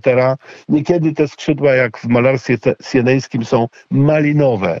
Jest taka książka polska, która krąży wokół tematyki Iwaszkiewicza i innych pisarzy polskich, którzy zachwycali się malarstwem włoskim, czy Herlinga Grudzińskiego przyleciał anioł cały malinowy. To taka moja mała impresja w kierunku poszerzenia tematu. Ale wracając do tego Tonda, które jest w Berlinie, po prostu no, rzeczywiście warto jest pamiętać, że na obrazy powinniśmy patrzeć nie tylko jako te, które klarownie pokazują Boże Narodzenie, to znaczy jest Madonna, klęczy, adoruje dzieciątko, to tak jak to jest napisane w wizji świętej Brygidy już przywoływanej, ale że bardzo często to jest tak, że my to Boże Narodzenie, czy odniesienie do Bożego Narodzenia, odniesienie do, no właśnie, początku drogi zbawienia, czyli Boże Narodzenie, a potem inne wydarzenia, my powinniśmy po prostu dostrzegać także w tych elementach, które są zawarte właśnie w tym, że w tych obrazach jest jakieś niewielkie odniesienie do czegoś, co jest początkiem właśnie drogi odkupienia. I Tondo mm, Raczyńskiego w Berlinie jest takim właśnie tonem, który pokazuje adorację dzieciątka, ale jednocześnie właściwie jest to jak gdyby ta adoracja, w której jakby z tej sceny Bożego Narodzenia zostaje wyjęta, zostaje wyjęte dzieciątko, Chrystus Zbawiciel, Chrystus człowiek, jego matka, święta matka, Najświętsza Maria Panna i aniołowie. Jakby ta czystość myślenia, anielskiego, bo to jest przecież Bóg w niebiesie, który stępuje na ziemię. Botticelli wy, wy, wy, zobrazował to w sposób tak wspaniały, a więc renesans miał ogromną siłę w opowiadaniu o y, anielskich chórach. I może jeszcze niech dodam, że z przyjemnością, y, kiedy pełniłem przez rok funkcję dyrektora Muzeum Narodowego w Warszawie, chodziłem w, w, czy reprodukowałem nieraz, ba jest też w tym wspomnianym artykule na łamach naszego dziennika, jest przywołany obraz, reprodukowany obraz, który ukazuje Boże Narodzenie, ale jest, to jest sfera ziemi, Bóg wstępuje na ziemię, ale jest też sfera nieba. Siedmiu aniołów, którzy Dwaj tylko są skrzydlaci. Mają te wielokolorowe skrzydła, jakby odniesienie do chórów anielskich Dionizego Areopagity, tego mistyka, ale jak popatrzymy na lutnię, na harfę, na inne instrumenty dente, to zobaczymy, że tak naprawdę to tak jak święty Augustyn pisał, że śpiew jest potrójną modlitwą, a więc aniołowie grają i śpiewają, a powyżej napis Gloria, Gloria in excelsis Deo. A więc y, nie trzeba szukać daleko. Wystarczy po prostu rzeczywiście czasami poszukać w naszych zbiorach i tych zbiorach jest wiele pięknych przedstawień Bożego Narodzenia, gdzie są aniołowie, ale tych siedmiu aniołów koncertujących w tym obrazie włoskim obrazie z, XVI wieku, jesteśmy w XVI wieku, to jest wspaniała opowieść, gdzie jest ta symbolika liczb, bo wszystkie liczby, i siódemka, i ósemka, i, tru, tru, i, i trójka, i dziewiątka, no bo te dziewięć chórów anielskich, a więc to są wszystko symboliczne przedstawienia. No i patrząc na te obrazy, spróbujmy sobie wyobrazić no, tą muzykę kosmiczną, muzykę świata, którą na cześć Boga objawionego e, śpiewają i grają aniołowie obecni także na obrazach w naszych polskich zbiorach. Panie profesorze, a teraz mam dla pana profesora niespodziankę, bo jest Magda Woźniak i ona przeczyta wiersz. No, trochę to będzie takie złamanie tej konwencji, bo to jest siódmy anioł Zbigniewa Herberta, ale specjalnie dla pana i dla słuchaczy oczywiście przeczyta wiersz Zbigniewa Herberta Siódmy anioł. Y, I poproszę o, y, żeby pan Bardzo profesor... pani dziękuję i już zamieniam się w słuch. Proszę mnie nie odłączać od źródła y, od waszego radia, żebym wysłuchał całego czytania. Nic nie odłączamy. Siódmy anioł jest zupełnie inny. Nazywa się nawet inaczej Szemkel. To nie to, co Gabriel złocisty, podpora tronu i baldachim, ani to, co Rafael, stroiciel chórów, ani także Azrael, kierowca planet, geometra nieskończoności, doskonały znawca fizyki teoretycznej. Szemkel jest czarny i nerwowy i był wielokrotnie karany za przemyt grzeszników. Między otchłanią a niebem jego tupot nieustanny.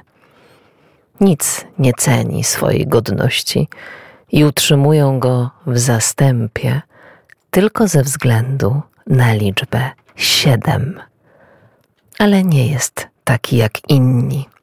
Nie to, co hetman zastępów Michał, cały w łuskach i pióropuszach, ani to, co Azrafael, dekorator świata, opiekun bujnej wegetacji, ze skrzydłami jak dwa dęby szumiące, ani nawet to, co Dedrael, apologeta i kabalista. Szemkel, szemkel, sarkają aniołowie. Dlaczego nie jesteś doskonały?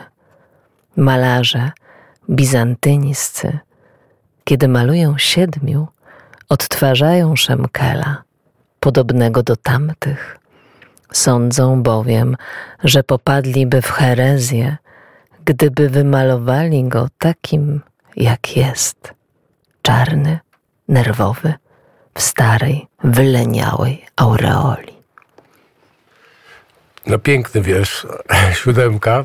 Panie profesorze, myślę, że się panu podobał. I życzymy jej wszystkiego dobrego i naszym słuchaczom i panu redaktorowi w nadchodzącym roku, oby był piękny, wspaniały i pełen głębokich przeżyć, także mistycznych. Dziękuję bardzo, panie profesorze. Jestem tu na żywo. I, i też dziękuję, Dziękuję. Dziękujemy bardzo. A, e, Bardzo dziękuję. Panie profesorze, wszystkiego dobrego dla rodziny, dla małżonki zwłaszcza. I, no Słucha nas, więc przyjmuje na pewno już teraz. I, także także przy, no serce, serce bije i, i, i dobrze się robi. No, jest pan takim naszym aniołkiem radiowym.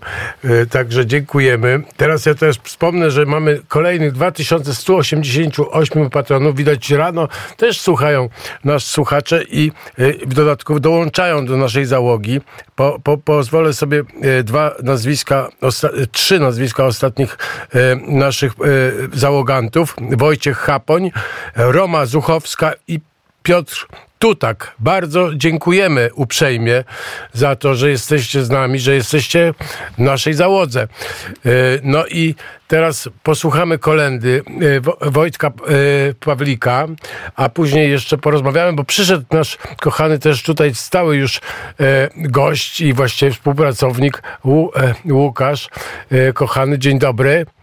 Dzień dobry pani redaktor, dzień dobry panie redaktorze, dzień dobry państwu. Wylniała aureolka, ale to będzie... Czarny i nerwowy. czarny i nerwowy, e, no ale zajmuje się przemytem grzeszników, tak? Czy pan się zajmuje przemytem grzeszników? Chciałbym. Chciałbym. A posłuchajmy kolendy Wojtka Pawlika i porozmawiamy z Łukaszem Witkiewiczem i Magda jest cały czas obecna. A żegnamy się z cudownym profesorem Miziołkiem. Czujemy, no się dobrze, proszę Państwa, no bo co? No jak się można nie czuć, jak są anioły na świecie i, i one są po prostu. I tutaj siedzą też, z- tutaj no, w ogóle dużo aniołów tutaj jest. No. Magda jest aniołem e, prawdziwym, Łukasz Witkiewicz, który też jest takim aniołeczkiem z brodą siwą. No i, i, i, i w ogóle i jeszcze nasz... To jeśli tam y, y, anioł i grzesznicy, to ja ten drugi bardziej niż anioł. Tak, e, e, tak jak Jak my wszyscy, jak my wszyscy. Proszę Ja- się tutaj nie wybijać przed szereg. Tak, czytaliśmy właśnie wiersz Herberta, pani e, Magda czytała anioł nasz e, Herberta, ale tak mi się przypomniało takie, takie zdanie, nie wiem, e, jak Herberta zapytali, czy jest e, o wyznanie, powiedział, że jest rzymskim katolikiem, ale bardziej rzymskim niż katolikiem. To, to było ciekawe, ale jest jeszcze tutaj za konsoletą jeden anioł, też brodaty, ale takie skrzydełka ma, nazywa się Filip Kwiatkowski i takie ma skrzydła W kształcie kluczy wiolinowych. kwiatki ma. Takie w kształcie y, kluczy wiolinowych, ale Z ornamentacją florystyczną. florystyczną właśnie. No i właśnie, e, no i co? Teraz e, chciałem też podsumować rok, bo dziękuję panu, panie Łukaszu, za częstą, co- bo taki prowadzimy taką audycję. Co prawda jest potwornie y, skomplikowana dyskusja odnośnie autorstwa tytułu Blaski Średniowiecza, y, bo się wiele osób przyznuje do tego tytułu. Jak to jest z tym tytułem? Kto ten tytuł wymyślił? E, To bardzo ciekawe, e, bo- ja wiem, że e, ktoś wymyślił, a potem pan redaktor bardzo się przyznawał do autorstwa. Natomiast jeden z naszych gości, którego tu zaprosiliśmy i będziemy zapraszać, on prowadzi wykłady na UKSW. O aniołach. Nie, nie o aniołach, tylko te wykłady nazywają się właśnie Blaski Średniowiecza. Tak? Ten tytuł krąży. Krąż. On jest wspólny. Taka wspólna wartość. To jest wspólna nasza. wartość, wspólny tytuł, wspólne dzieło, wymyślenie właśnie tutaj No właśnie, tego. bo wraca do nas średniowieczne. Dzisiaj z Juliuszem Woźnym rozmawialiśmy o średniowieczu. I w ogóle, no tak naprawdę, ja jak zaglądam do e, katedr na przykład gotyckich, albo oglądam e, strony rękopisów średniowiecznych, na przykład miałem nawet taką przyjemność, bo studiowałem bibliotekoznawstwo, dotykać takich średniowiecznych e, rękopisów, to coś nieprawdopodobnego zupełnie. To zresztą było we Wrocławiu, e, w bibliotece uniwersyteckiej i wchodziło się przez takie drzwi.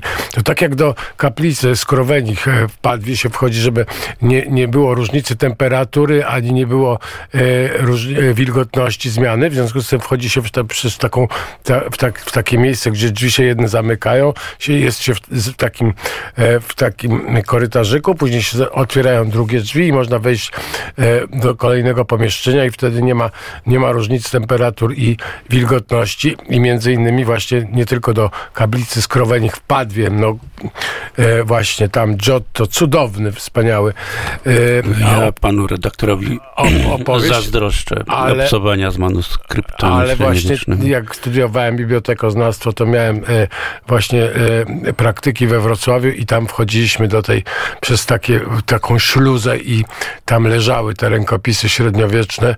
E, no i były wspaniałe, dotykałem. No, na- najciekawsze były, no też kontrowersyjne, to były e, tak zwane, tak zwana Biblia Nienarodzona z niezwykle cienkiego e, pergaminu, bo okazuje się, że były klasztory, które które specjalizowały się w produkcji takiego cienkiego pergaminu, to znaczy e, e, no, takie krowy e, z płodów zdejmowano po prostu tą skórę, bo pergamin to jest skóra, w związku z tym z takiego płodu e, cie, cie, cielątka małego z łona matki zdej, wyjmowano, e, że tak powiem, zdejmowano skórę i w związku z tym ten pergamin był nieprawdopodobnie cienki. No, e, no kontrowersyjna historia, ale, ale te książki cudowne. No i to, co pan mówi, to jest właśnie, mm, bo jak myślę sobie o naszej audycji, to mam taki obraz takiej średniowiecznej studni, albo właśnie z takim żurawiem, z takim kołowrotem i to jest studnia bez dna.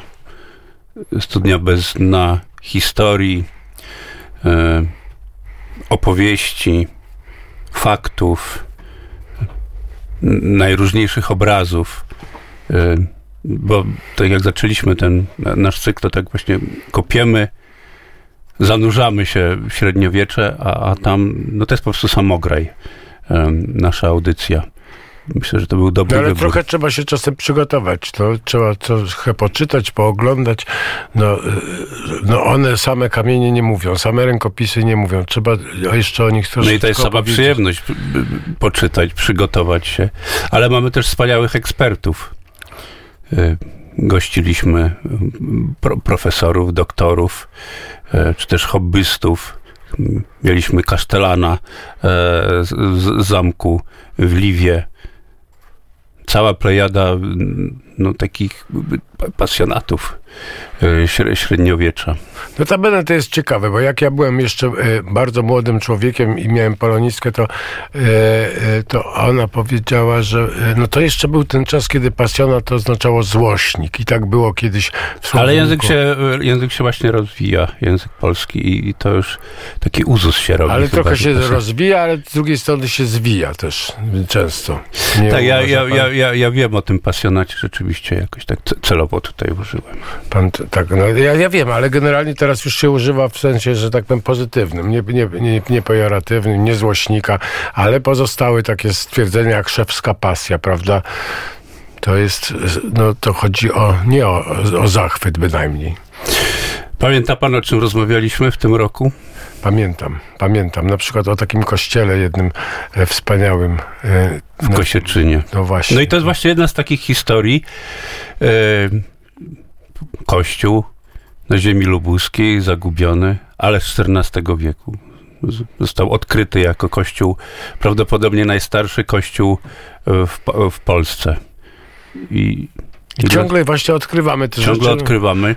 O książkach też mówiliśmy. Przypomnę, że mówiliśmy o kodeksie Talhofera, o y, podręczniku y, sztuki wojennej. No, Ale teraz, mówiliśmy- teraz może się przydać, tak? Czy nie? Ten podręcznik, czy nie? Jak pan myśli? Ja myślę, że on się przydaje w każdych czasach. Tak. A pani jak myśli, czy pani Magda będzie studiowała podręcznik sztuki wojennej, czy pani będzie śpiewem po prostu doprowadzała tych orków do, do, do, do, do, zaniknięcia? No, może jestem niewiastą delikatną, ale niestety bardzo mam rogatą duszę. E, To I ja myślę, że potwierdzam. Bakcel, myślę, że Bakcel pruski zwycięży i pierwsza z kamieniami pójdę. Ale z tego co wiem, to pani redaktor jest biegła w sztuce wojennej. No, męża mam takiego bardzo biegłego. Myślę, że on pierwszego go puszczę, a ja będę na tyłach z tymi kamieniami. A to może pani pójdzie na podpuchę, oni tak pomyślą sobie, a niewiastę my tutaj łatwo pokonamy, a później ten wyjdzie mistrz świata w Aikido i, i No po, może tak prostu, być. po, po, po prostu po, poustawia tam, do porządku przyprowadzi tak całe to towarzystwo. Znaczy, No, mając takiego mają- męża, nie, nie, nie trwożę się. Nie trwożę się. Kolejna bitwa e, prawdopodobnie przed nami, ale wspominaliśmy też bitwę pod Grunwaldem. E, pamięta pan? Uczciliśmy też e, rocznicę Chrztu Polski. no pamiętam, bitwa pod Grunwaldem ważna sprawa jest dosyć. No ale żeśmy nie wykorzystali niestety tej, te, tego zwycięstwa tak jak trzeba było wykorzystać. E, Była natomiast- taka rozmowa, to nie z panem, ale właśnie rozmawialiśmy o, o tym, jak z- załatwiono templariuszy. Też o templariuszach rozmawialiśmy, prawda? To my rozmawialiśmy, proszę pana. Ale to była też inna, też może być może chodziło o to, że nie wykorzystano tego zwycięstwa pod Grunwaldem, tak jak została, że tak powiem, rozwiązana, no w cudzysłowie, kwestia templariuszy właściwie do Może imentu. z Marcinem Wawrzyniakiem w, na, w naszej audycji. Jak dobrze wstać skoro wnet No niedzielnej. On dużo mówi właśnie o templariuszu. Jak to się wszystko pięknie dotyka, jak my, to, to, to, to też jest takie charakterystyczne dla naszych audycji, jak dobrze wstać skoro wnet w niedzielę. Ja tak ja w ogóle lubię spać, ale generalnie sobota, niedziela to lubię wstawać. Bo przyjeżdżam do radia i, i mam audycję. Ale właśnie dlatego, że to radio to jest po prostu absolutna łódź wolności i to jest cudowne. Ta wolność nas łączy. To, to ja powiem e, patronate.pl ukośnik radiownet, tak? Tak, wspierajcie nas Za- Państwo. zaraz sprawdzimy, Żebyśmy zaraz mogli ja dalej będę- płynąć na Będziemy- falach wolności. Będziemy płynąć na falach wolności, także no, bardzo dziękuję. Troszkę mnie serce boli, bo, bo Magda ma bardzo dużo obowiązków, bardzo wspaniałych, anielskich obowiązków, w związku z tym troszkę mniej przychodzi czytać wiersze dzisiaj. Nie, ale znowu wznowie, wznowie, wznowie. Z nowym rokiem wznowie. No. No, bardzo lubimy, jak pani redaktor przychodzi.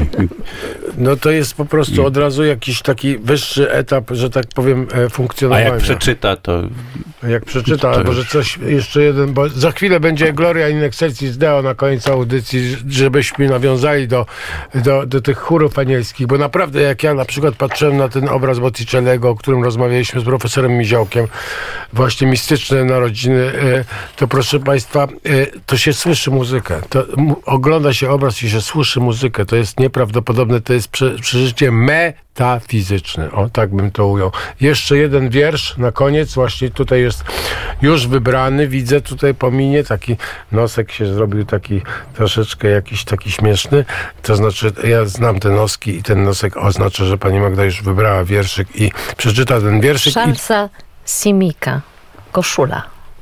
Z- z- No i tak cię zapytam, mężczyzno, mój kolego drogi, czy tak koszulę również zakładasz? Gdy leży zmięta na podłodze, wypełnić ją, nie naruszając ni fałdki, z szacunkiem dla sposobu, w jaki ją rzuciłem wczoraj wieczorem, w jaki zdarzyło jej się wylądować. Bliski sukcesu, w niemożliwych wygibasach, w akrobatycznych przekrętkach, przez zasupłany rękaw. Tak rzuca koszulę zawsze mój mąż. Ty też rzucasz koszulę na podłogę przed Nie, snem? ja, ja oczywiście nie wrzucam koszuli, po prostu e, e, nie, najczęściej ona idzie do prania, bo nie można nosić dwa dni tej samej koszuli, w związku z tym koszulę trzeba oddać do prania, generalnie rzecz biorąc. No, ale przynajmniej O, zanosisz we właściwe miejsce.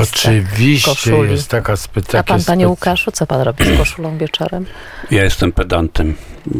O, to bliski mojemu sercu. Ja nie mam ja nie koszul. ma, składam koszulę i zanoszę do prania. Też widzisz elegant. A mój mąż rzuca na podłogę. Elegancja I Francja. czeka rano, żeby niewiasta wstała, naf- nafurczała, nafurczała i wrzuciła do pralki. No tak, to, ale To to, X to jest taka excelsis Deo. nauka, tak, tak, tak. Gloria in excelsis Deo, dziękuję bardzo. Do usłyszenia w przyszłym tygodniu. W tygodniowym kalejdoskopie kulturalnym już 2024 Anno Domini. Dziękuję Dziękujemy Filipowi Kwiatkowskiemu. bardzo. Nasz aniołek unosi się.